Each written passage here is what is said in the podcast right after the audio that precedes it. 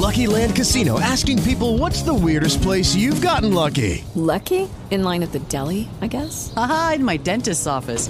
More than once, actually. Do I have to say? Yes, you do. In the car before my kids' PTA meeting. Really? Yes. Excuse me, what's the weirdest place you've gotten lucky? I never win and tell. Well, there you have it. You can get lucky anywhere playing at LuckyLandSlots.com. Play for free right now. Are you feeling lucky? No purchase necessary. Void where prohibited by law. 18 plus. Terms and conditions apply. See website for details.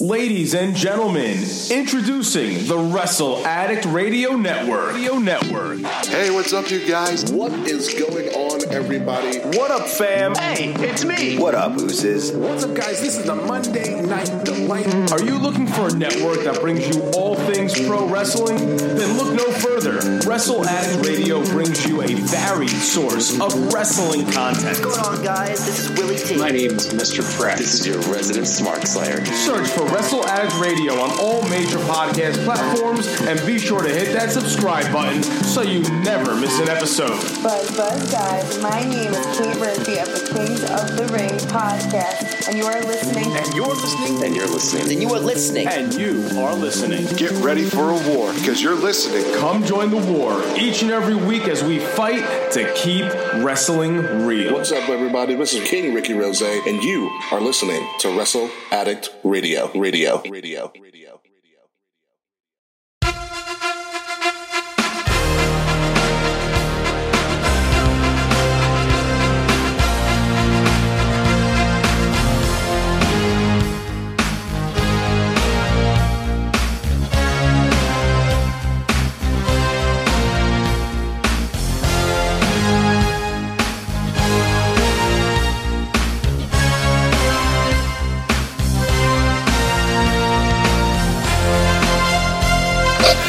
You know, honestly, it would not be 4th of July unless we add a little bit of the Olympic gold medalist, the Hall of Famer, Kurt Angle. Ladies and gentlemen, welcome to another edition of the Game Changer podcast, exclusively here, of course, a part of Wrestle Addict Radio. Ladies and gentlemen, I am Nate the Effing Great. You can follow me on Twitter at Real Effing Game. Check me out on Facebook, where I also have a Facebook uh, fan page. You can check out all of our recent podcasts as well as me- media news that comes out, pop culture, everything that you can.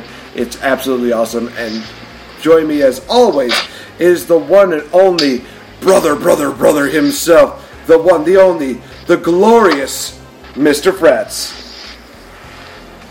It's me, it's me, it's Mr. F-R-E-T-Z, and I just died a little on the side because I pronounced it Z. But since uh, 4th of July is going to be come and gone by the time you guys hear this podcast, that was for you. little bit of bang bang in your 4th of July weekend. You're welcome from the Game Changer podcast. So, I did mention this on Twitter, and I'm going to say this again that we kind of wanted to do something a little bit interesting for the month of July. So, we thought it might be kind of cool to talk about some game changing episodes of the flagship show in WWE, that being Monday Night Raw. We're going to be hitting on a, quite a few different episodes, giving you guys the results, our general thoughts on these episodes, and honestly, we're just going to see how it kind of evolves from there. And I've seen a lot of very interesting episodes of Monday Night Raw uh, over the last few days when we made this announcement. Uh, today it's going to be really cool because we're going to be starting from the early beginnings and even going into an episode where we talk about one episode of Raw that was not exactly the best, but it was also a game changing episode when it came to the Monday Night War. But before we do that, we have to talk about Monday Night Raw this past week because shit, it was honestly a game changer in my opinion. It was not exactly what I was expecting. I mean, we kicked off with a bang, which when I read that on Facebook from a friend of mine, I literally thought, okay, so this is one of those situations where this show's already going going down the crapper. And no, literally, we see, hey, Braun Strowman versus Bobby Lashley in a Falls Count Anywhere matchup. Okay, this might be interesting. Braun Strowman and Bobby Lashley basically kill each other. Wait, what?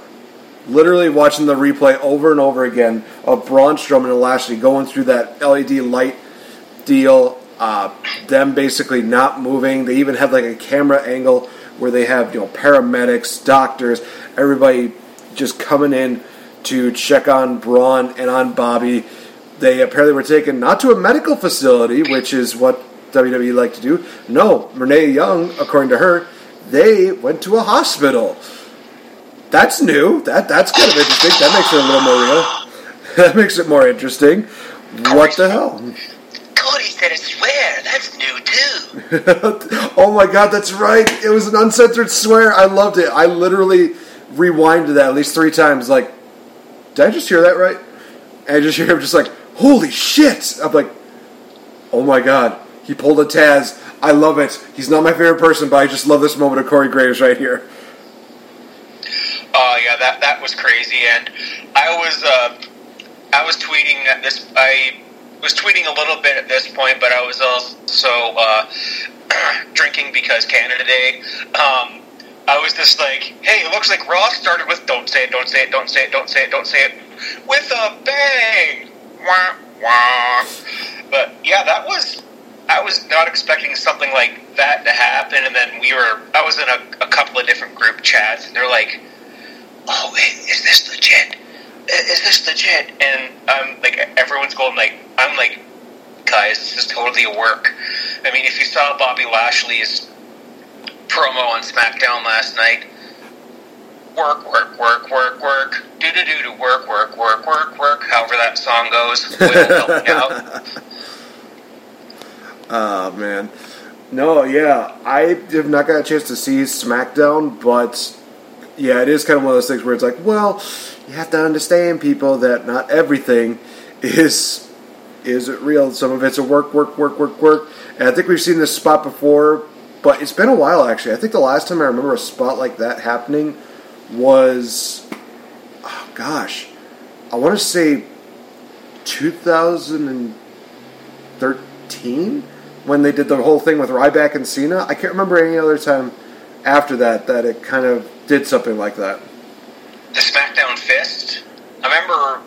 I remember a thing where Rhino gored Jericho through uh, through the old SmackDown screen, and then the next week we got you know the classic giant fist. Oh, uh, allegedly, right. there might be a new stage for Monday Night Raw coming up, and this would have um,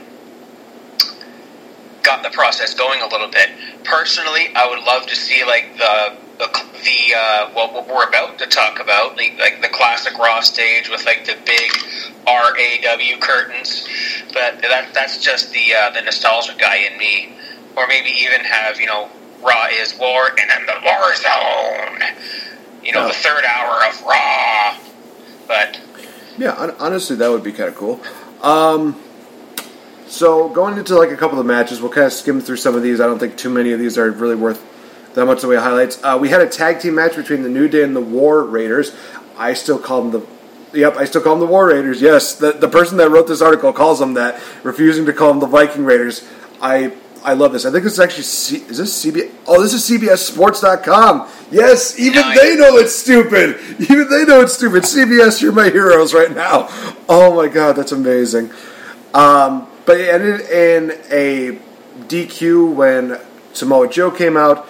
He attacked the New Day, and then we got a six man tag team match out of it, in which we saw Samoa Joe choke out Kofi Kingston. And this is all build up for their match at Extreme Rules, in which Kofi will defend his WWE title against Samoa Joe. Uh, can you say I'm excited for this?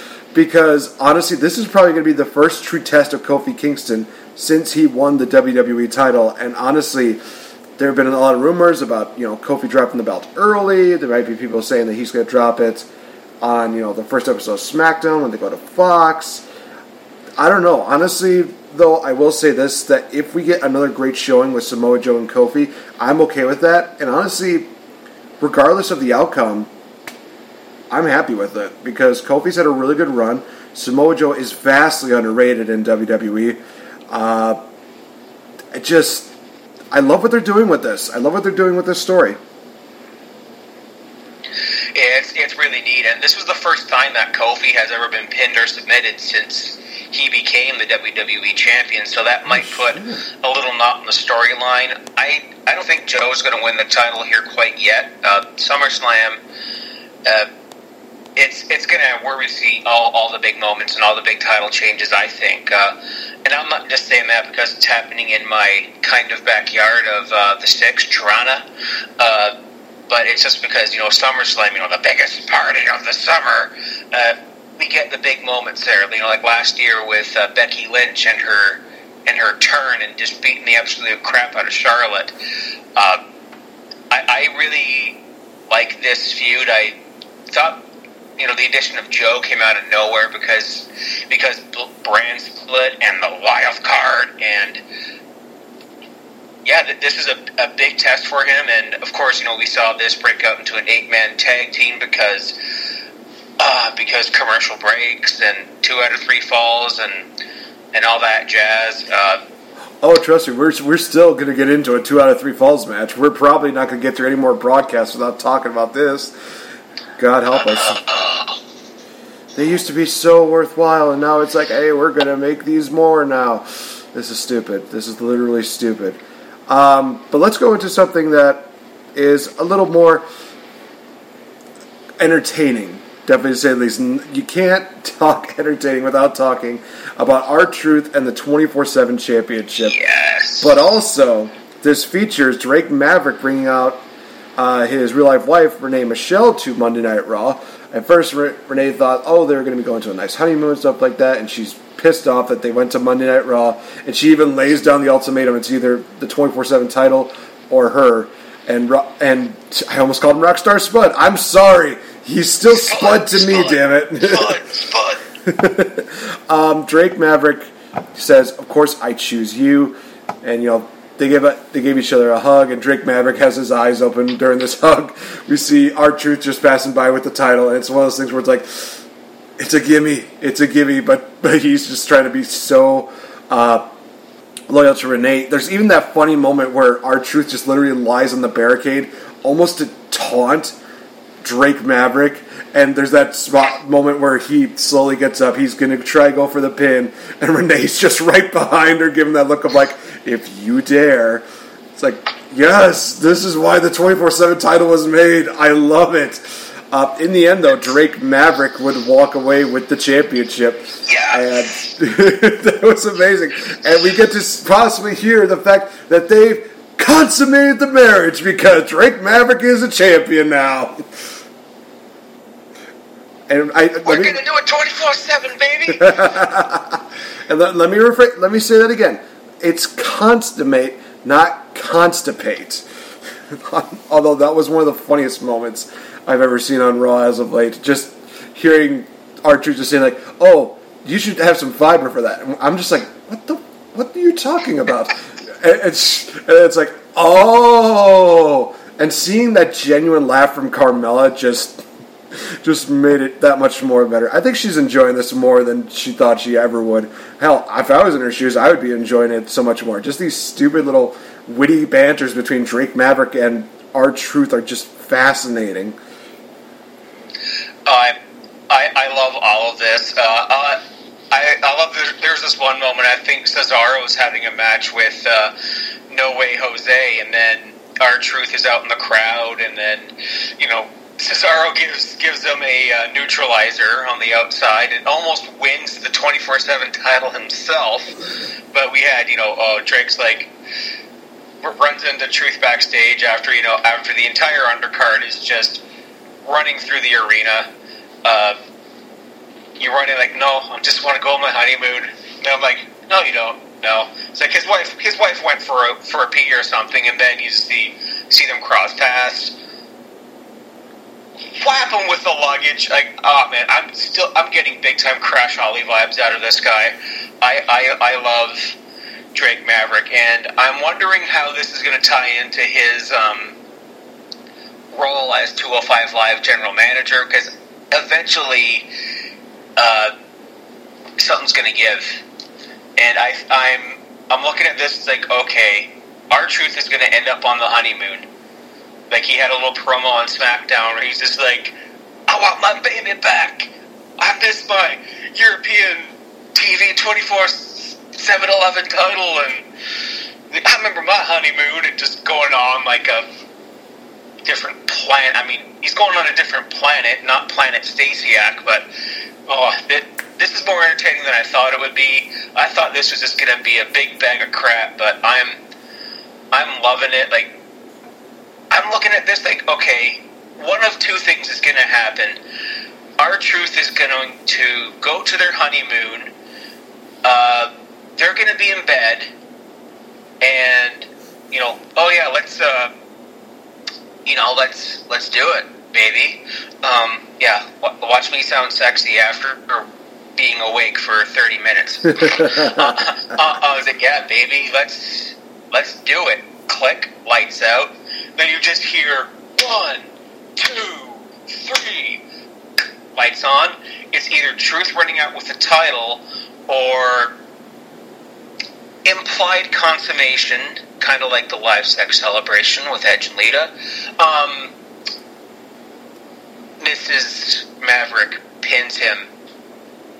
Oh my god, I would be okay and fairly entertained with either or. It's more than likely going to happen. We kind of predicted that R-Truth was going to get involved in the wedding somehow, so this is probably going to be another deal where if it hasn't happened already, it's probably going to happen on WWE.com. So, you know, I, I think in the words of Adam Blampier, has this already happened? Hooray! Or if not, bollocks. just, ju- just hoping that this actually happens. Um, all right, so we move on from that to uh, the fact that the Street Profits came up. Um, so, two issues that I have with this. Um, one, they're the NXT Tag Team Champions, and the War Raiders gave up their titles just to come up to the main roster. So, what? Where does this? It's just a little bit inconsistency here. And two, why the hell were the Street Profits on Raw? I'm all sorts of confused. Honestly, I think this was just a, a one-shot deal. Uh, maybe just to, to pop the crowd and pop the ratings a little bit. Uh, I just went and checked the 24-7 title Twitter page. Nothing has happened yet. Um, I... Yeah, I, I was actually I was really shocked to see Street Profits because they were kind of accidentally shown during the whole um, EMTs thing in the hospital. Uh, Oh, that's right. I remember that now. It was just one of those moments where it's like a, you, it's like a blink of an eye. They show up, and it's like, oops.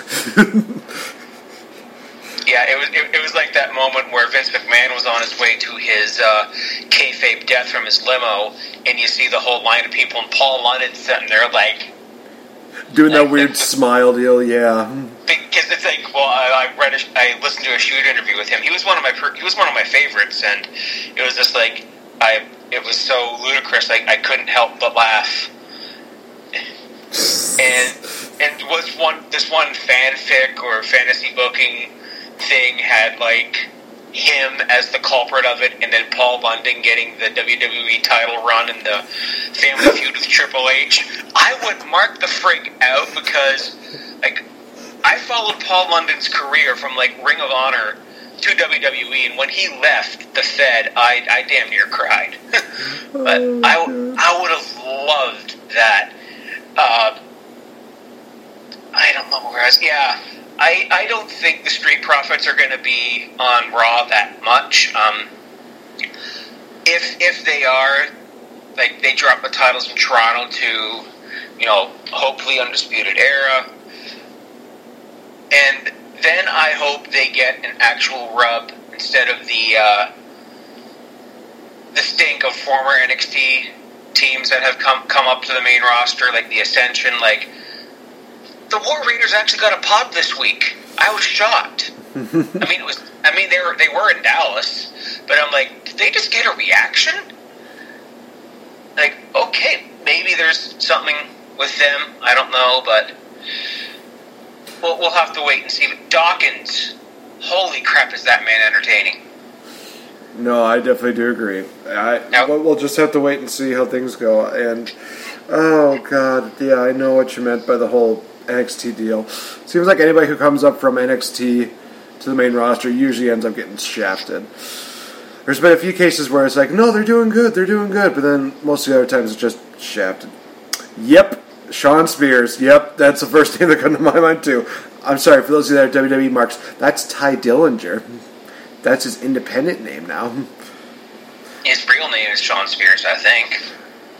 Oh, okay. So it's a mixture. It's a mixture of reality and fiction or something. I don't know. Anyway, um, try to see here. Where did I leave off on my notes? Oh, okay. So I think that nobody was probably surprised to hear that Shane McMahon and Drew McIntyre were going to call out The Undertaker. We're going to pass by like the promo stuff. Uh, let's get to the good stuff. The gong. Undertaker comes out, and I leg- legitimately thought to myself, this feels like it's going to be a deal where, like it's Bret Hart and Shawn Michaels, where Shawn Michaels just says like, "Oh, if Bret the Hitman Hart came down, I screwed you once, Bret, and I'll screw you again." You know, Bret's music hits, and everybody's just going absolutely crazy. They go fanfare, and then Shawn's just like, "Got your hopes up just a little bit, didn't I?" I legit thought that's what they were going with this, but then I saw Undertaker. I'm like, okay, I'm getting goosebumps now. And I will say this: for all the years that Undertaker's put in, he still cuts one hell of a promo. And even with this one on Raw, I still got goosebumps from it. He just knows how to make a promo work. And with this one, oh, he basically talks to himself being the Reaper of Souls, and he came back not because Roman Reigns begged him to. He even mentions Roman Reigns didn't ask me to come back. I came back to take your souls. In which I'm just like, uh, hell yeah. Thank you. I don't care if he is 60 or 70. I don't care. Let's see Undertaker just tombstone Shane McMahon and maybe even put over Drew McIntyre.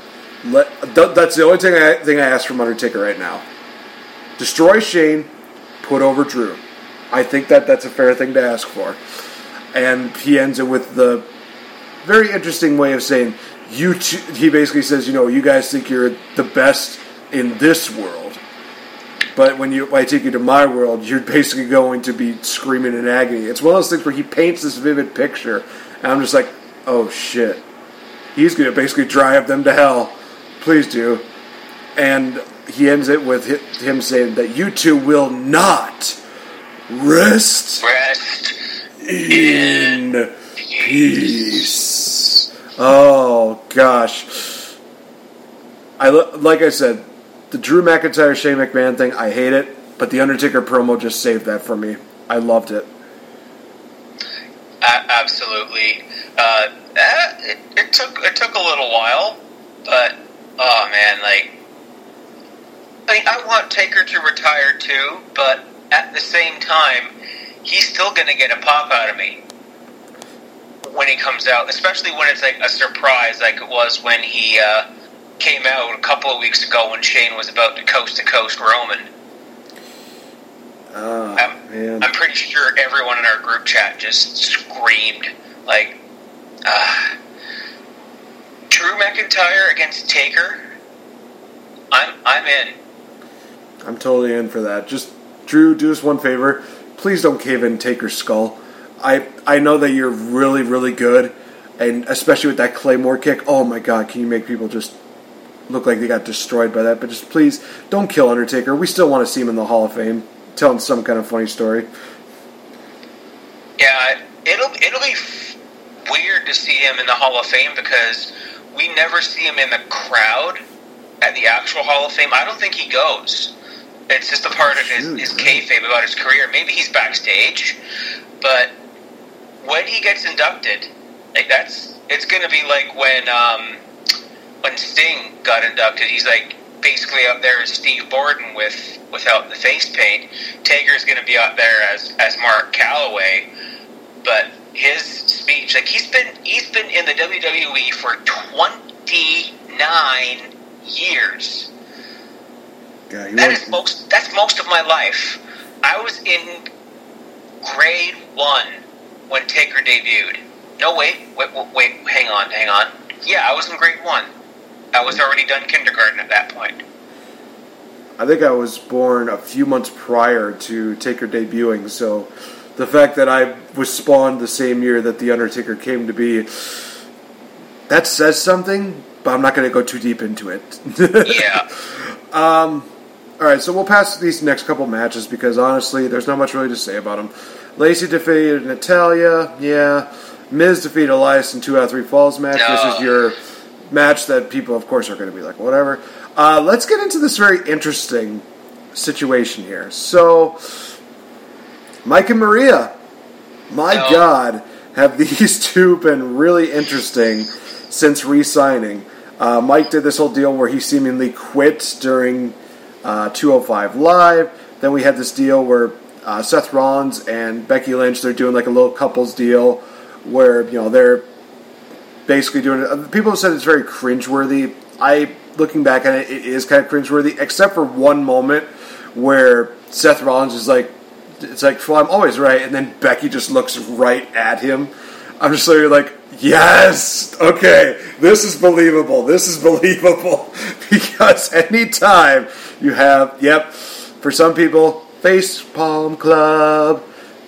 I'm, I'm put I'm put I'm putting that in this episode from now on. So we're definitely going to be plugging the hashtag Facepalm Club. Shout out to Kayla and Rachel because you two are the originators, and it called for that. But then we get into this mixed tag team match, and then it gets interesting because if you thought kayfabe was dead, yeah, um, I think it came back during this matchup. So we're seeing Seth and Mike do a pretty good job of wrestling each other, and then we get to the deal where it's like, okay, it's going to be Becky and Maria. They're about to go crazy.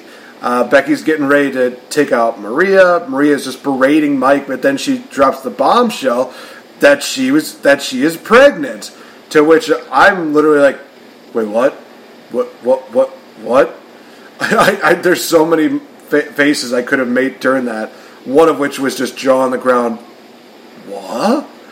Mike is just kind of yelling. Yeah, it was like, "How could you be pregnant? How could you be pregnant?" And instead of like maybe the funny deal where maybe she says a line of like, "Well, I wasn't alone when it happened, Mike." Basically, she castrates him. That's the best way of putting it. Uh, Becky Lynch defeats Mike with the disarm her, or in this case, it's the disarm him.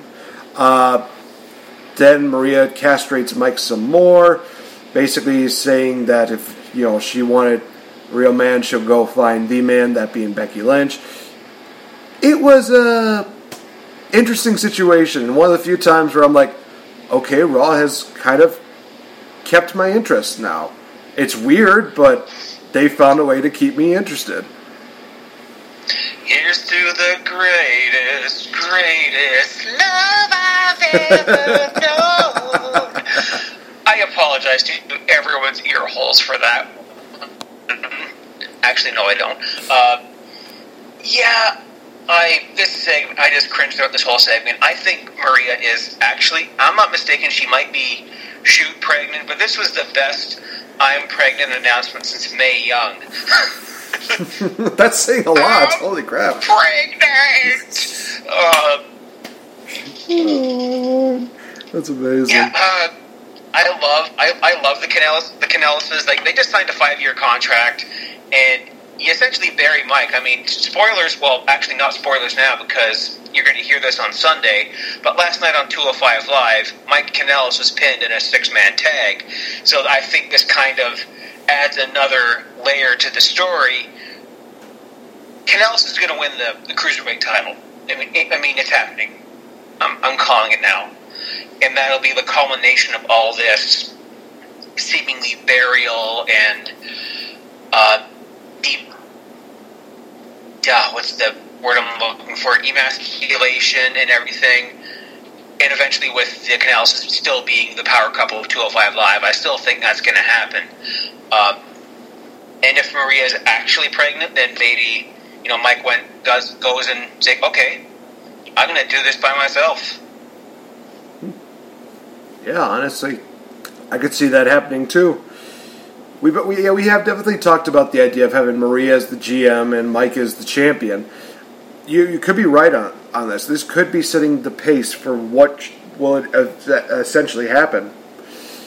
Only problem is that Drew Gulak is, I think he's a heel right now, but then again, they could make him a babyface. I think I could see him turning into a pretty good babyface, maybe even a tweener.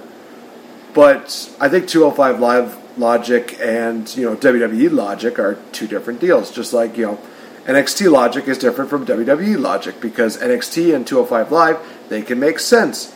With WWE logic, it's like okay, it makes sense to a point. That's the best way I could put it. Yeah, I'm. Yeah.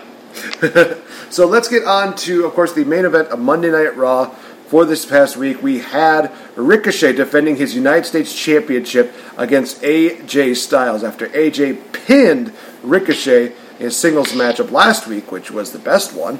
Um, I really liked the build up to this because it felt kind of like a pay per view style matchup where we had Karl Anderson and Luke Gallows. They're basically say they're basically trying to talk down to AJ Styles, like, well, if you were the true AJ Styles we knew in Japan, you would have defeated him decisively. You wouldn't have had to, you know, given up a breath for this guy. You would have done it, you know, no problem. But he came that close to beating you. It was like, okay, they're starting to put a fire in his ass. This might be a good resurgence for the AJ Styles uh, career, I guess you could say. Uh, then they go off to Ricochet and basically saying, well, I mean, he beat you, so it's going to be one of those situations where he's probably coming after your U.S. title. Ricochet, out of context, said, you know, yeah, I can be AJ Styles. Again, if I I can beat AJ Styles if given the chance. They basically twist it and go back to AJ Styles saying that he does this. We get a great, oh my god, this was such an awesome moment where we have a face off between Ricochet and AJ. They basically berate each other. They're basically saying like, "Oh, you said you could beat me." It's like, "Oh, I never said that, but I know you're saying that." Just basically setting up the matchup. AJ Styles says, "Yeah, I'm going to take your title tonight," and Ricochet says, "I'm fine with that. May the best man win." Sticks out his hand, and then we get a thunderous slap to the face by Styles to Ricochet. Oh my God, was that just a thing of beauty? I'm not gonna lie. It was one of those moments where I'm like, "Oh shit!" He almost took off. He almost took off Ricochet's head, and then Ricochet decided, "Okay, my turn." Slaps him in the face we build up and we get the matchup between Ricochet and AJ Styles. Pretty good matchup. We get a weird dusty finish to start off with AJ Styles hitting the phenomenal forearm, pins him one, two, three, but Ricochet's foot was underneath the rope. So they decide to restart the matchup and it ended with Ricochet picking up the victory and retaining the US title. I think had they not done that dusty finish deal, it probably would have been a better matchup. That's just my opinion, but I think it was still a good matchup. It was just that whole Dusty deal kind of took away from the momentum. Uh, we see Styles and Ricochet kind of do like a handshake of respect, and Luke Gallows and Karl Anderson are like, "No, what's this going on?" They're mocking. It's it's like, "Oh, hey, you guys did great," blah blah blah. And let's see here. How do I describe basically how this next segment happened? You remember way back when when AJ Styles and John Cena faced off against each other in the ring for the first time, and we had the club coming out, and everybody's thinking, okay, well it's going to be an even two on two deal. We're going to see that, and we got the most greatest hashtag of all time, that being hashtag beat up John Cena. Hashtag beat up Ricochet. That's how I can describe this. Beat down Ricochet, and we get a second rope Styles clash holy mother of God, was that one of those moments where I'm just literally like on my couch, almost out of breath, thinking, okay, he could have gotten seriously hurt, but that was an awesome moment. And it seems like AJ Styles has reunited with the club, to which I'm okay with. I like this trio. It's awesome. And if, you know, Gals and Anderson are leaving, they're leaving on a high note. It's going to be just, it's going to be awesome to see what happens here. Mr. Fretz, your thoughts on hashtag beat up Ricochet? Two words, too sweet. oh, it's. Mm. I can't put it any other way. Cannot yep. it. Can't really add it any other way. All right, guys. So we're going to take a little quick commercial break, and we come back. We're going to take a little blast from the past and talk about classic Monday Night Raws. And honestly, after watching these first two episodes, it's going to be very interesting because you definitely do see a bit of a difference as well as similarities from from I think it was like 93 and 98. So definitely tune in, guys. It's going to be an awesome rollback for Monday Night Raw. Hey guys, this is Nate the Effing Great. Hey, have you ever wanted to be a champion but can't seem to really find the money and the time to get a championship belt? Well, you know who's a really good friend of mine? AJ from AJ'sBelts.com.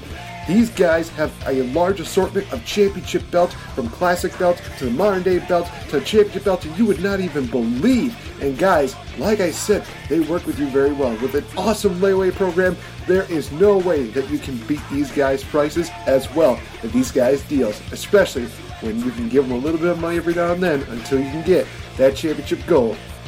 Coming from a guy who's a champion and a game changer, I'm indeed Nate the Effing Great. I'm representing AJ'sBelts.com, proud friends of the Game Changer Podcast.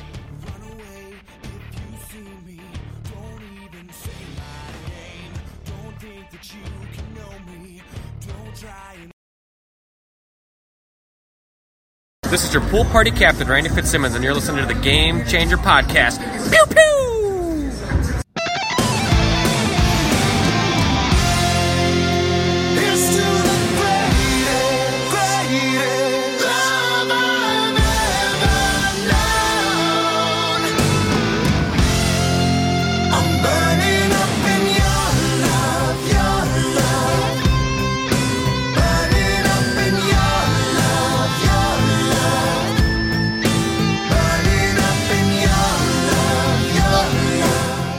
Welcome back, guys, to this edition of the Game Changer Podcast. I'm Nate the Effing Great, joined here by Mr. Fritz. And I guess congratulations goes out to Mike and Maria. I mean, it's a giant question mark at this point, but let's see what happens. Honestly, I'm thinking I should have started off with this theme music than the uh, Kurt Angle deal, but ah well. So we are going back, you guys, back way, way, way back into the day, that being January 11th, 1993. The first episode, the first game changing episode of Monday Night Raw. And let's face it, the reason why it's game changing is because it's one of the first times we see Monday Night Raw have an actual television show. And honestly, it is one of the highest and longest reigning TV shows of all time, guys, spanning over 25 years. It is absolutely a fantastic way to start off this list. So, let's get right into it. We'll go, I'm actually going to go through a couple of these matches really quick here. Uh, we started off with Yokozuna defeating Koko B. Ware, and this was during when Yokozuna was undefeated. And this was also in the build up to the Royal Rumble. So, this is where this stuff got really good. Um, we had the Steiner brothers defeating the Executioners. We had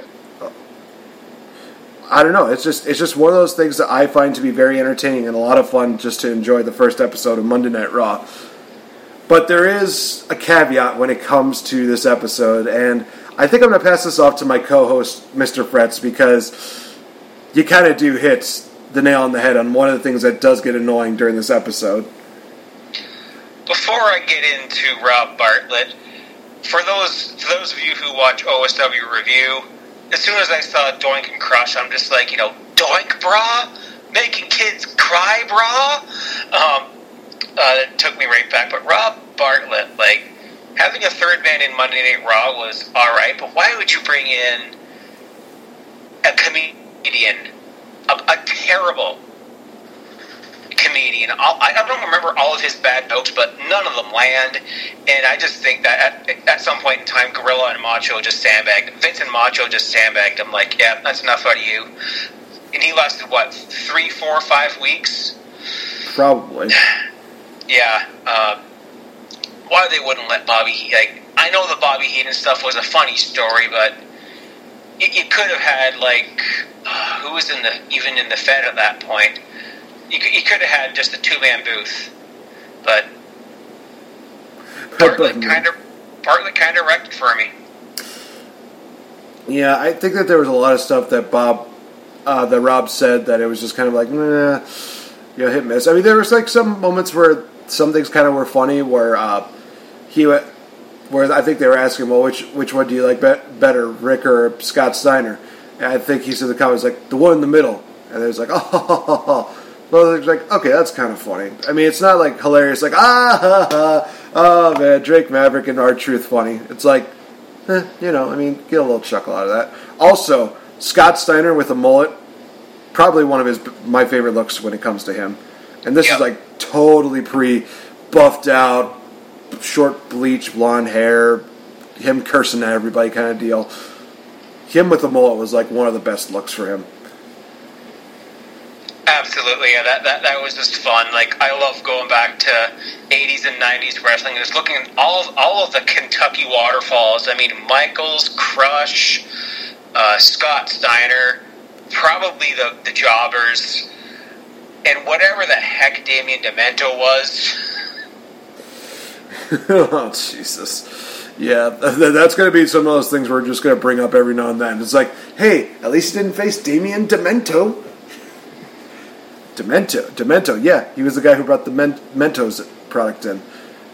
Oh, my gosh, D- Damien Dementos. Oh, nope, nope, nope, Makeup. nope, nope, nope, nope, nope. I'm,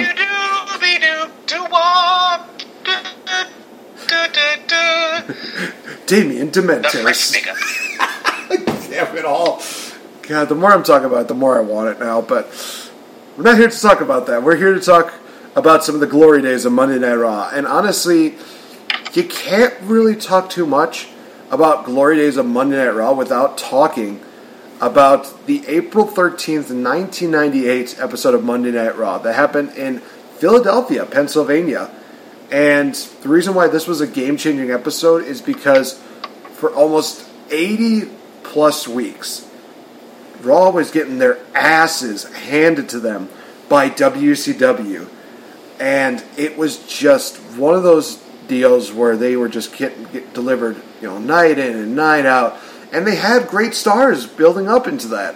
They had, you know, great people like Stone Cold Steve Austin. Rock was slowly getting on the rise. We see so many of these great stars building up, but they weren't quite to the point of, you know, guys like Hulk Hogan and Kevin Nash and Scott Hall who jumped ship from WWE to WCW. And what's funny is that there's a documentary about it, about the Monday Night Wars, where the previous week before this, uh, Eric Bischoff was in the ring. He had a motorcycle in there. He's just sitting in it. He's got a crown on, and he's just saying, "Oh man, it just feels so great to be king to win so many weeks against Monday Night Raw. There's nothing that they could do to stop us." And I remember Chris Jericho made the comment. He said, "The very next week, Raw beat us in the ratings." So it's kind of those things where it's like, yeah, that kind of sounds like WCW in a nutshell. Way to go, Bischoff. Also, please don't hurt me, Bischoff. Um, but yeah, this was the first time that uh, Raw actually got a win in the uh, WCW Monday Night War. And it comes at a very huge expense because we got one of the biggest moments for uh, Monday Night Raw, which we will definitely get into, guys. Actually, we, we will have to talk about because the first thing that, starts off the show is a nice little promo package, which we have Stone Cold Steve Austin and Vince McMahon. They're basically talking about uh, what happened the last few weeks, especially the, fir- the previous week where Stone Cold, he's coming out in a nice suit and he's supposed to be this champion that would be very good for the corporation and everything's supposed to be fine and blah, blah, blah, blah. And we got even a moment where Stone Cold's like, okay, hey, cameraman, get over here. Let's take a picture here. He, they're holding the belt, taking a nice little picture. Stone Cold has that kind of like grin of like, I hate my life. And then he just says, okay, because I want you to take that picture, put it up somewhere, because this is going to be the very last time you ever see me in a ridiculous suit like this. Just rips it off, hits Vince McMahon in the grapefruits, which is an awesome moment anytime. Uh, but yeah, Stone Cold Steve Austin comes out and he says, you know what? I got a proposition for you, Vince. Come on out here right now. And Vince comes out and he's just kind of like, okay, well, what's going on here? And Stone Cold lays out the bombshell. He says, I want to put the WWE title on the line right here tonight, and I want to put the title on the line against you. You say you want to be, you know, this championship to be represented by somebody who fits the company mold. Well, here's your chance to do it. And he basically says that you got either two options. You either could do this the easy way, or you could do this the hard way. The easy way is to just accept the match, get ready for it, and come on out ready for a fight. The hard way is for Stone Cold Steve Austin to go into the back in the office, break down the door, and beat the ever living crap out of you in your office area. He said, either way, you're getting the hell beat out of you tonight. so that was the, the thing during the first, I want to say half hour of the show, because he basically said, I'm going to give you one hour to you know come up with a decision. Otherwise, we're doing it the hard way. So I think this was going on for like about half hour. There's like these segments where we see Vince talking with Pat Patterson and Gerald Brisco, the Stooges, you know, those guys. Trust me, they're going to be mentioned uh, at least one more time before we wrap up this series. Um, and even Shane McMahon, they're talking to Vince about, you know, what's the best decision? What's the best way to do about this? Uh, but we'll come back to that in just a minute because we kicked off the night with a cha- tag team chain matchup. The Disciples of Apocalypse, Skull and 8 Ball, very creative names, against uh, Los Boric- uh, Savio Vega, and Jose Estrada. No relation to Armando Alejandro Estrada, in which, oh yeah, I'm sorry, Armando Alejandro Estrap on some nuts because you ain't got none. I love I loved those John Cena deals. That's probably one of the few times I think that John Cena was on his enter, his A game for entertainment. Um, but yeah, this matchup literally ends in a no contest because DX just decided to come out and they're just like, yeah, we're just going to attack everybody. So they attack the disciples of of the apocalypse and they beat them down. Uh, the Los Boricuas they are literally just kind of watching and then they're like, yay, hey, we are celebrating with DX. It's going to be awesome. DX and them do like a nice little, you know, DX chop there, and we see Chyna do a double low blow to Los Boricuas before getting beat down by DX. So literally, one of those situations where it's like, "Yep, we're go. You guys are good. We're good. Oh, by the way, we goaded you in. We're still going to beat the crap out of you." That was a, that was entertaining. Uh, next matchup on here was Taka Michinoru versus Michinoku, I should say, versus JEF J A double R E double T, Jeff Jarrett. And this matchup ends in a DQ. Honestly, guys, there's not really too much you could say about this matchup here. I mean, they mentioned the fact that, oh, well, Taka's the light heavyweight champion. He's been doing good now, and blah, blah, blah, stuff like that. It's like, well, okay. Um, then we have a tag team matchup in which Terry Funk, stripping away the whole Chainsaw Charlie deal, he teams up with Two Cold Scorpio, defeating the Quebecers, which I will say this somebody's excited to hear these guys. we're the Mounties. We're handsome, we're brave, we're strong. And the fact I didn't get to hear that theme music with the Quebecers, just, oh man. But if they came out to their WCW theme, which was Oh Canada, eh, okay. But my, my goodness, I, I absolutely love the Quebecers, and I think we all know that one half of the Quebecers is the man currently known as PCO. Oh, shit. Huh. Yep. The guy with the eye patch. That's PCO. Oh, God. Well, damn. Never really would have thought of that. I didn't even know that. Huh. Y- yep. And the other half is, of course, the former Mountie, Jacques Rougeau. Like, uh, it, w- it was so good to see the Quebecers back at this point in time. But, damn, they got jobbed out. that seems like the story of WWE. It's like, hey, we got some famous talent here. We're going to have them job out to one of our guys. Nice. Nice. All right, so okay, so I will say this: that this next uh, matchup, which is a tag team match featuring Ken Shamrock and Steve Blackman, which I really wish I would see more of this team happening because Ken Shamrock, Steve Blackman, are you kidding me? Thank you, please. I would love some more. Uh, they took on the Midnight Express, Bombastic Bob and Bodacious Bart, which I, I will say this: this is the early incarnation of Bob Holly. Uh, remember when I said that Scott Scott Steiner looked great with the mullet? Not so much on Bob Holly. I kind of prefer the shade look on this guy. Uh, there comes a point during this matchup I thought was really hilarious that uh, JR got so sick and tired of saying bombastic. He's just like, you know, I'm not going to say anymore. I'm not going to say anymore. I don't care what Jim Cornette says. I ain't saying no more. To which I'm just laughing my ass off, thinking, wow, Jim Ross and Jim Cornette don't like each other. The Battle of the Gyms. this was, of course, you know, the new Midnight Express. Because as I said Ooh. in a previous in previous podcasts, new teams are always the best. And Bombastic Bob, yeah, that mullet didn't suit him because God was already beating him to his uh, shaved head. God damn it! oh yeah. man, that, that, got me. That got me. oh my gosh! But this matchup ended in a double DQ, and oh, we should also mention it was a non-title matchup for the like AWA, NWA tag. Ti- I don't know. NWA. NWA. Thank you. I. It, it, was it was it was WA. I at least got one letter right. I was one letter off, so sue me. Um, so we then go into another matchup, which uh, is Owen Hart versus a member of D Generation X.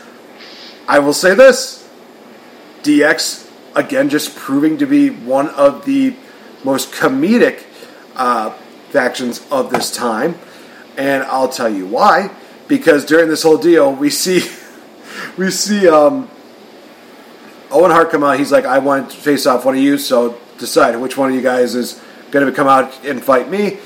In which DX said, okay, okay, well, we kind of decided. And Triple H then goes on this deal saying, like, so there was an easy way to do this. We had everybody do a 500 word essay on why they should face off against you.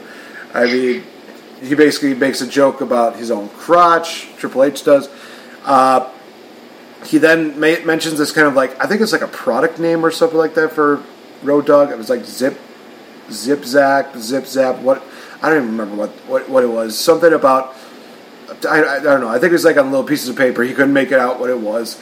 Uh, he said that X-Pac's one could be kind of explicit, ironic considering what goes into his career later on down the line.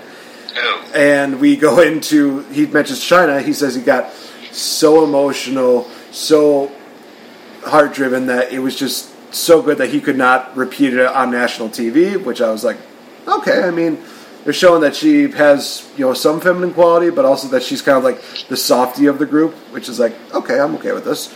And then of course they say, well, the winner of it is bad at Mr. Ass Billy Gunn. So we get Owen Hart versus Billy Gunn in this matchup. Uh, we think that you know DX is going to screw Owen Hart during this, but no, because out comes LOD 2000. Let me let me repeat that. LOD 2000. What does this mean? So basically, Legion of Doom decided to do like this whole deal where they just revamped themselves. They gave themselves a mask. They redid their uh, unit, their attire. Basically, just kind of like a reboot or something like that. Only the difference here is that they have Sunny as their manager, Oh my God, was she hot during that time? Uh, but it's because of this distraction and because of the even odds, Owen Hart is able to pin Billy Gunn with a nice roll up one, two, three. Owen Hart gets the victory going into his match against Triple H at the Unforgiven in Your House show in, I want to say it was like three weeks from that night. I could be wrong, but you know what? Your boy Owen wins. That's what matters. And Ant, that's for you, buddy. Uh, before we get into talking about the main event, oh, you had something? Uh, no, I was just giving you know Owen, Owen, Owen Hart number one. oh, okay. um, before we get into the main event, I do want to talk about one thing that happened throughout the show. Was that the Undertaker kept coming out during the night and he kept attacking people left and right and center because the week prior uh, he was cutting a bit of a promo talking about the Inferno match he's going to have with Kane but Kane and Paul Bearer decide to make it personal by desecrating their parents' grave sites, destroying the tombstones, and this sends Undertaker on a blind fury, which, in all honesty, was one of those things where it's like it makes sense to have him just come out and just destroy everybody. And you know, even the commentators made made sense. They were basically saying, saying, "No, Undertaker, why are you attacking these people? They don't deserve this. They've done nothing. What is the point of all this?" And for me, I'm just like, he's pissed. He he can't take it out on Kane because he can't find him. So he's literally just going to take it out on everybody else. It makes sense. It's injustice, but it's still one of those things where it's like it makes sense. Uh, this evolved into a deal in which Paul Bearer says, "You can have your match with Kane, but on my terms, and you're going to have to meet them at the place your parents were buried." So it's like, okay, they're going to have a match in the graveyard. Interesting. I did not watch that matchup, and I it's not on my high list of matchups I'm going to watch. So we're going to kind of move past that. But on to the main event. So the question was, did Vince McMahon agree to fight Stone Cold Steve Austin, or did he chicken out? Well, after a half an hour of the show, he comes out and he answers that question. Will I fight Stone Cold Steve Austin in this ring tonight? Oh, hell yeah. So we get this build up to Vince McMahon versus Stone Cold Steve Austin in the main event. Loved it. I loved that they were trying to like train him. There, there's even Shane just like, no, no, you shouldn't do this. Even JR was like, no, this should not happen. No, I have, I have, I have bills to pay. I can't lose a check. And he even mentions during like the matchup, he's like, I just bought a house. It's just one of those things where it's like, he's like, I don't want my boss to die. We see uh, Stone Cold and Vince McMahon. They're in the ring. Uh, Vince McMahon slaps Stone Cold in the face. Big mistake, buddy, because you know that if you piss off a rattlesnake, it's going to bite you in the ass. Except that Vince McMahon decided to take Stone Cold's words and turn it on him by saying, You said earlier that you could beat Vince McMahon with one arm tied behind your back. And of course, Stone Cold's just like, Frick, are you serious?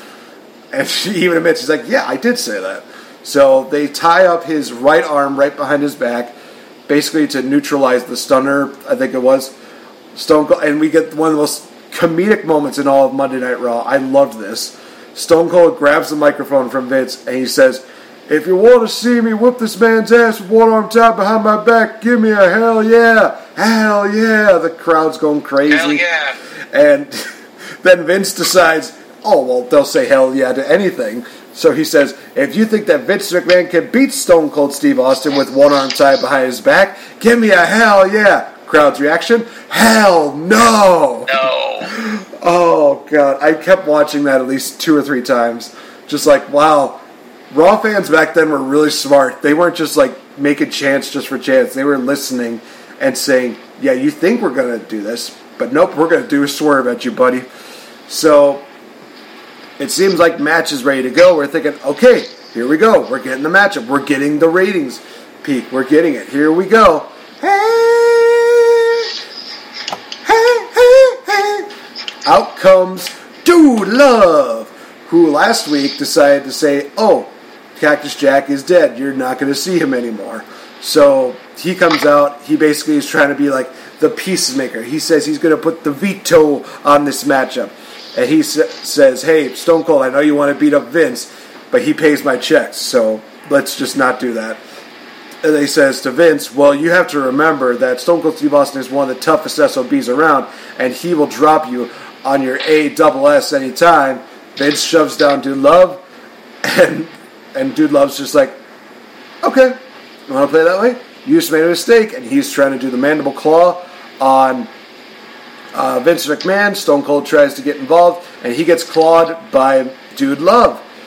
And this leads up, guys, to a match between Dude Love and Stone Cold Steve Austin at the Unforgiven show, which, you know, honestly, I think people might want to forget that one because ending's kind of weird. But anyway, um, it's actually one of the few times we actually see Stone Cold kind of taken to his limit. He's got one arm tied behind his back. He tries to fight back, but Dude Love, he's got both of his arms. He's able to just beat down on Stone Cold and kind of send that message to him that, yeah, he's coming for the title. So, honestly, again, this is another one of those shows that, you know, even though it's kind of messy here and there, it was still entertaining. I mean, I like the deals with The Undertaker. I thought the match with Owen Hart and Billy Gunn was good. I liked the build up to Stone Cold Steve Austin versus Vince McMahon. It does end in the kind of like a swervy fashion, but in all honesty, it's not a bad thing. It kind of does make you think, okay, well, what happens next? So, yeah, in all honesty, I thought it was a pretty good show. I I didn't get to to actually watch this one, but I I remember it like it was yesterday. Like this was uh, this was eighth grade for me. We were talking about this the next night uh, at the next day at school. Just every everything with Austin. Uh, I'm looking at this and like the Boricuas and the DOA are still feuding in April '98, despite the fact that half of the members of both factions have all left the WWE. Like Crush was gone. I actually got to see one of Crush's last matches live. Um, Chainz was hanging around somewhere. Then you had like Savio Vega. I mean, if you want to talk about a guy with with uh, longevity in the WWE, he had been there since 1993 when he was Kwang. Quang Chung? No, I'm thinking of Wang uh, Chung. Sorry. Yeah, uh, yeah, and just the I'm looking at all these names that I used to watch. You know, you had this was like right near the height of DX's popularity. You had Owen Hart just on the cusp of his whiny nugget uh, run, and then eventually joining the Nation of Domination. And then there is just Austin McMahon. I mean, this was truly a game. It, was a game-changing Raw. You said it best. It it was fun to go back, but this was also the night of no contests. Like, how many matches ended definitively? Maybe what one? Only Owen Hart and Billy Gunn. You're right. Only one matchup was like, hey, we got a definitive winner. But I mean, it can't, it can't be all that bad because Owen Hart won, right? Uh, oh yeah. Any anytime I get to see my boy win, it's a happy day. but yeah. All right. So with that, you guys, we're going to conclude this episode with another list of favorites going into SummerSlam. Like I said before, you guys, all throughout the weeks pri- prior build up to SummerSlam, I've been going through this list of things that are favorites, including tag teams, women's wrestlers, as well as male wrestlers, and even my favorite matchup of the corresponding year. So, let's just get right into it. So, last week was actually very Canada esque, ironically enough, and it was kind of funny. And it is one of the crazy things because it was lucky number seven. So, that's kind of one of those things where it's like, huh, funny how that works. So, now we are on to number six here, ladies and gentlemen. Starting with the tag teams, I actually have the tag team of Mercury, Nitro, and Melina, M and M. I really love this team because when they first came out, they were basically kind of like the Hollywood kind of tag team that you would just absolutely love to hate. And it showed. They had the red carpet, they had the paparazzi, they had the deals where they just kept looking out. And they literally, literally Joey Mercury and Johnny Nitro, they just looked like they were chiseled out of granite. They had those good looks. And of course, you have the hottie hot hottie Melina right behind him, who did one of the best entrances of all time, let's face it. Anybody who could do a splits going underneath the bottom rope, that's that's nice. That's very nice. And honestly, these guys have had great success as a tag team. Three-time WWE Tag Team Champions, defeating the team of Eddie Guerrero and Rey Mysterio, the Legion of Doom. They defeated even Batista and Rey Mysterio in a, I think it was a steel, no, it was a singles matchup. That's right, because that was when Mark Henry came back and he decided I'm going to basically murder Batista. um, but yeah, I loved MNM. I liked the fact that these guys were just so very well into the idea of just being hated, and they showed. They were just like, yeah, we're Hollywood, we're famous, we look good, but you know something? There's nothing you can do about. We're better than you. Deal with it. I was thoroughly entertained by MNM, and of course they were unseated by one of my one of my favorite tag teams, who could be maybe around the same spot your guys are, but London and Kendrick. Oh shit! Uh, right. Yeah, and I love like Melina's entrance. Like, damn. you know, you know, I've met Melina three times in in my year and in my uh, life, and all three times, I don't think I've ever me- mentioned the entrance. So next time I see Melina, I think I need to mention that you had that she had one of my favorite entrances of all time. And honestly, just one of those things where I'm just gonna be like, yeah, you also are very flexible. That's what made that even better. I mean, and she used that flexibility throughout her career, so that was really cool to see. Uh, speaking of women, going into number six, and this one might actually be a shock for a lot of people that this is woman is not in my top five, but when we get into the top five, you'll kind of understand why. Uh, my number six is actually the man, Becky Lynch. So this is one of those things that I will say. From her starting off as just kind of like the, uh, I, th- I, think she was doing like an Irish line dance when she first came in. Just one of those things was like, oh, this is such a cringeworthy persona. This is so so bizarre. And then she had that heel turn where she teamed up with Sasha Banks. She started finding her footing. She started finding her true self. She came out, I think, during a match with her, and that's when she did the whole reddish hair kind of deal. Well, I think it was actually more like orangish reddish hair, if I'm not mistaken. But um, either way, she really started coming out her own right there, and she has kind of been like the dark horse, if not one of the more vastly underrated and underappreciated women of the four horsewomen between her, Bayley, Sasha, and Charlotte. But I think ever since the whole draft kind of came in, she started coming into her own. She became a women's champion of SmackDown. She became the first women's champion of SmackDown. Uh, to this modern era, I know that some people are saying, no, that was Michelle McCool, that was the Divas Championship. And I say to you, shut the hell up. That Divas title never existed. We had uh, her putting on some really good matches, and she was still kind of a floater every now and again.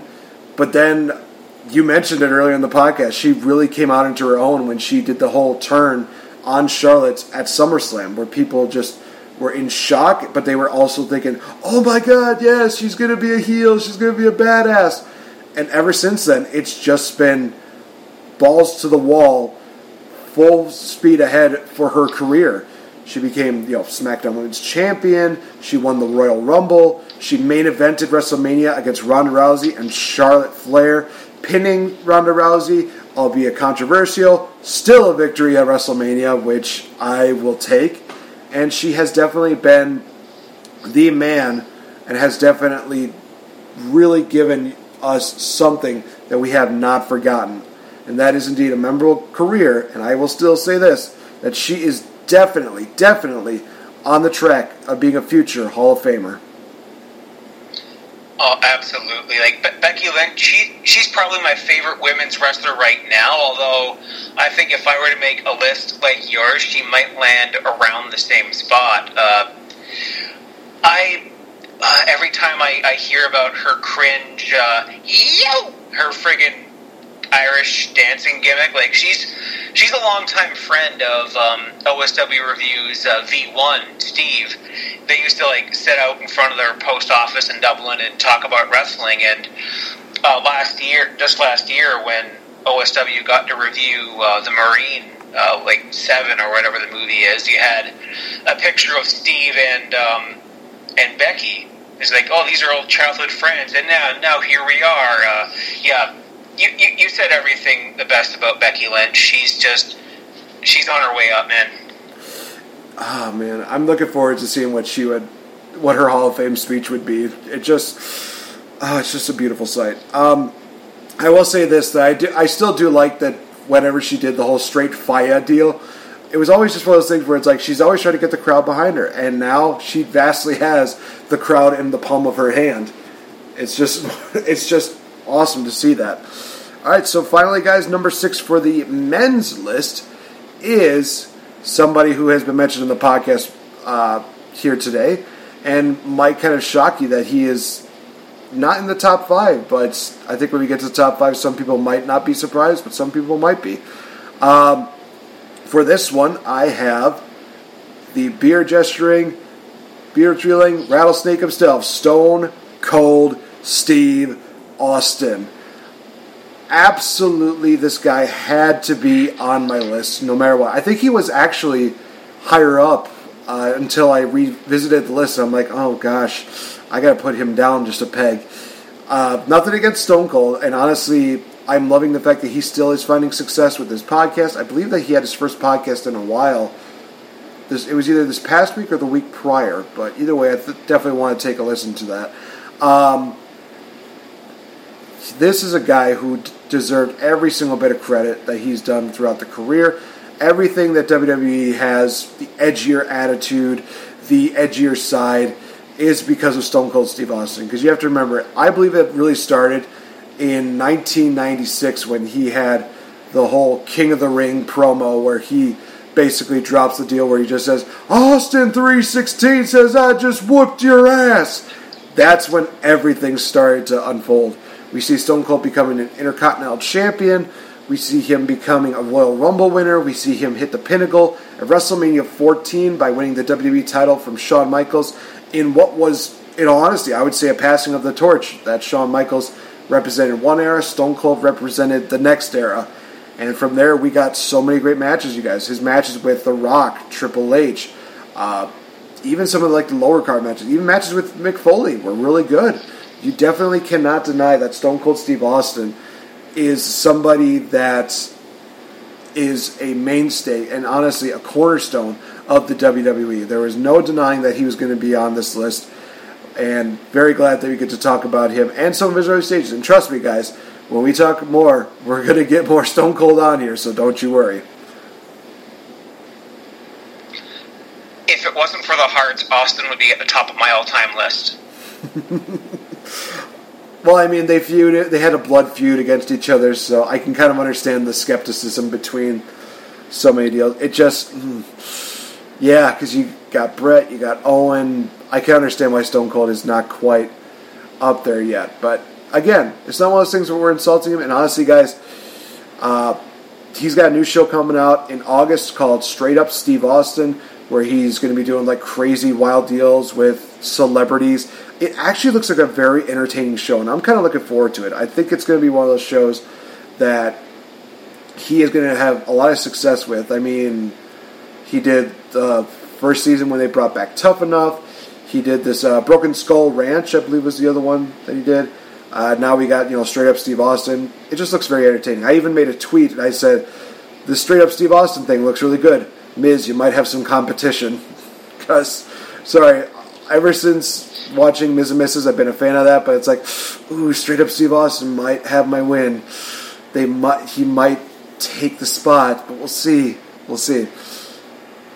It's going to be very interesting to see how this goes. So, all right, we go into the favorite matchup of the corresponding year.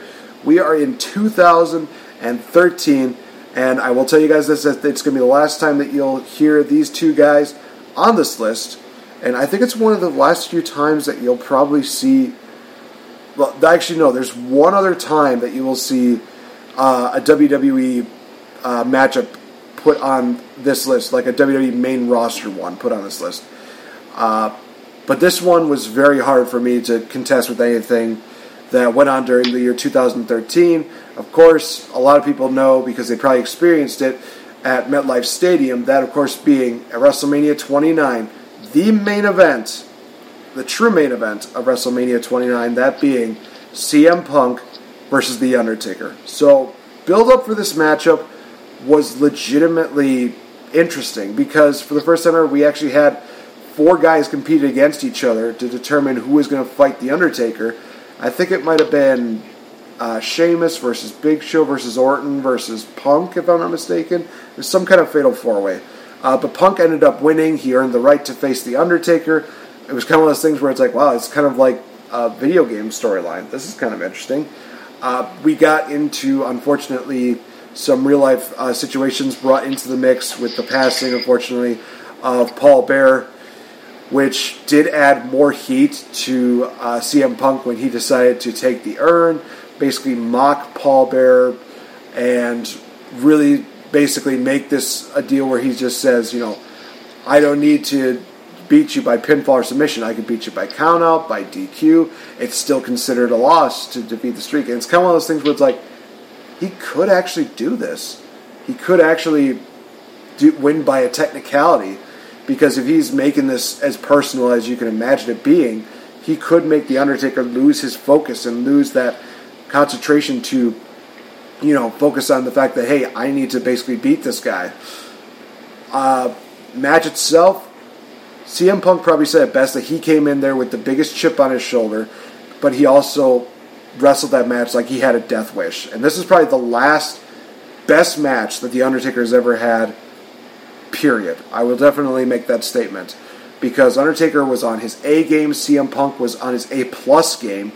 We see so many great spots, including you know, an elbow drop to the announce table.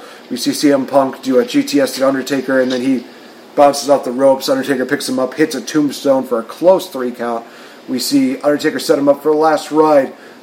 Punk's got the urn. He bashes it in Undertaker's skull. It looks like, oh god, we're going to see the streak ending right here.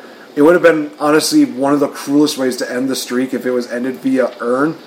Uh, but it gets a close two count, and CM Punk suffers another tombstone for the victory. The Undertaker goes in 21 and 0. And I'm going to say this, and this is probably going to be a pretty controversial statement to state. With everything that went on, I think that CM Punk was the guy that should have ended the streak. In all honesty, some people could say, well, Brock Lesnar should have died. He was the only legitimate guy who could have believed that. I understand that. You want to have somebody who could legit beat Undertaker in a fight, and CM Punk will probably nobody could see that happening. It's still one of those things where you have to remember that the nostalgia is still there, and CM Punk was probably the first of me- of very few people that was legitimately on the Undertaker's level during that matchup. You got you know him, Shawn Michaels, Triple H, uh, Randy Orton, Batista, uh, even Edge was a lot of those guys just literally went out there and they probably were thinking the same thing. They probably were wrestling like they had a death wish against the Undertaker, and they still put on hell of a great matches. It wasn't until about well maybe 21 to 23 that people really started noticing the Undertaker's matches and being like, okay, we see this, we know it's going to be awesome. So that's my opinion on that, and that's one of the reasons why this was a match that I could not turn down at all because Taker versus Punk is still one of the best WrestleMania matches of all time, and it's still one of those matches that I believe was possibly tainted at the fact that it was another Undertaker victory. I would have preferred to see CM Punk win, but you know what? It's in the history books. I can still accept it. These guys definitely put on a huge match of the century quality matchup. I absolutely adored this match, and I would kind of agree with uh, Punk being the guy to break the streak. I think had it not been for the real life passing of Paul Bearer, I thought it would have been a bit more of a possibility. But you know, after you see like you know Punk and Heyman come out and doing the oh yes, I'm just like I I love you, Punk, but I can't wait for Undertaker to murder you. I think that there was a lot of people's uh, testaments, but I think even after that, I was just kind of like, it's okay, it's okay. Punk does not really hate Paul Bearer. It's just all all part. I think there was a part of it that was starting to really unravel the whole kayfabe deal, where it's like, you know, it's, it's it's okay. I can forgive Punk. It's fine. It's fine. It's fine. Just beat Undertaker at WrestleMania. Second Tombstone. It's like, damn it. I saw this coming, but at the same time, I wanted it to be something else. But again, it was an awesome matchup, and honestly, it's CM Punk's last major headline matchup next to him and Brock Lesnar later on that year. So, and honestly, this is the kind of crazy part is that this was exactly the spot where CM Punk was slowly starting to realize, yeah, maybe WWE is not for me. Maybe it was a few months beforehand, but this was where he was started real, realizing this is just not. I'm not having fun with this anymore. But all right, guys. So on that note, we will end this edition of the Game Changer podcast, a part of Wrestle Addict Radio. So thank you guys so much for listening in. Of course, you can check us out on Spreaker.com as well as on Spotify, iHeartRadio, uh, SoundCloud, YouTube, Google Podcasts. So many great uh, podcast outlets, including Anchor on Wrestle Addict Radio, where you can check out everybody else. Be sure to check out everybody, all of our friends including the Kings of the Rings podcast, the Gift of podcast, the Nacho Mamas soap opera podcast, the one and only fourth Wall Wrestlecast, and of course, uh, Jesus, I feel I feel like now I've, I've forgotten all this because I think I said Gift of podcast, Kings of the Rings, fourth Wall Wrestlecast, Nacho Mamas soap opera. I think that's about it, right? And then there's us. And then there's us, of course. Maybe that's who I was missing out on. Why not plug us again? So thank you guys so much for joining us here. Of course, you can follow me on Twitter at RealFNGame. Also, be sure to check us out on our Facebook fan page where I do upload a lot of our great podcast episodes that not only deal with wrestling, but also with pop culture as well as movies because it's a lot of fun doing that. Mr. Fretz, this is where you do your shameless, cheap Mick Foley plug. By all means, where can people find you? And also, don't you have a podcast of your own that you like to do on your off time? Uh, yes, although my podcast, Fretzelmania, F R E T Z L E Mania, you know, on Anchor.fm and wherever podcasts can be heard, uh, it's kind of been on the back burner because of this, and you know, I'm we're in the busy season in Sauble Beach. Uh, I'm working six nights a week, so may, maybe a little later on I'll get something going, say after Fight for the Fallen. I might have a show made up. But yes, you can follow me on Twitter and Instagram at the legendary JF. If you go to my pinned tweet, you can find a link to a donation where I am doing a eight kilometer uh, walk run here where I live. Proceeds go to the Sick Kids Hospital in Toronto, Bleeding Disorders Fund. It'll help kids like my niece Abby, who has a, a rare bleeding disorder, and it's just raising money to find uh, to find a cure for it. So if you can help me out with that, that would be much much appreciated. Definitely, guys. Make a donation and make a difference. So for us here at the Game Changer Podcast, for Mr. Fretz, I've been Nate the effing great, telling you in the words of Shinsuke Nakamura, possibly the future Intercontinental Champion. Because oh my God, I kind of do want to see. I want to. I want to see Nakamura versus Finn Balor for that title. That's going to be awesome. In the words of Nakamura, we only got two words for ya. Come on.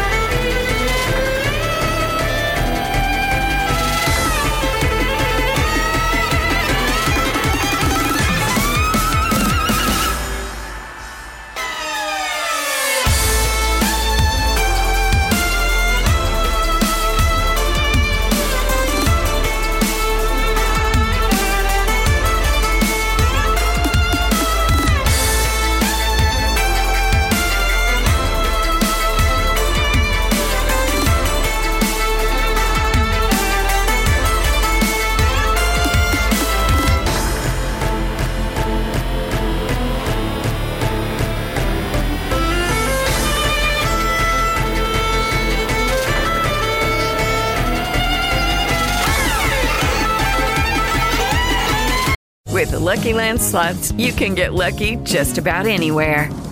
This is your captain speaking. Uh, we've got clear runway and the weather's fine, but we're just going to circle up here a while and uh, get lucky. No, no, nothing like that. It's just these cash prizes add up quick. So I suggest you sit back, keep your tray table upright, and start getting lucky. Play for free at LuckyLandSlots.com. Are you feeling lucky? No purchase necessary. Void where prohibited by law. 18 plus terms and conditions apply. See website for details.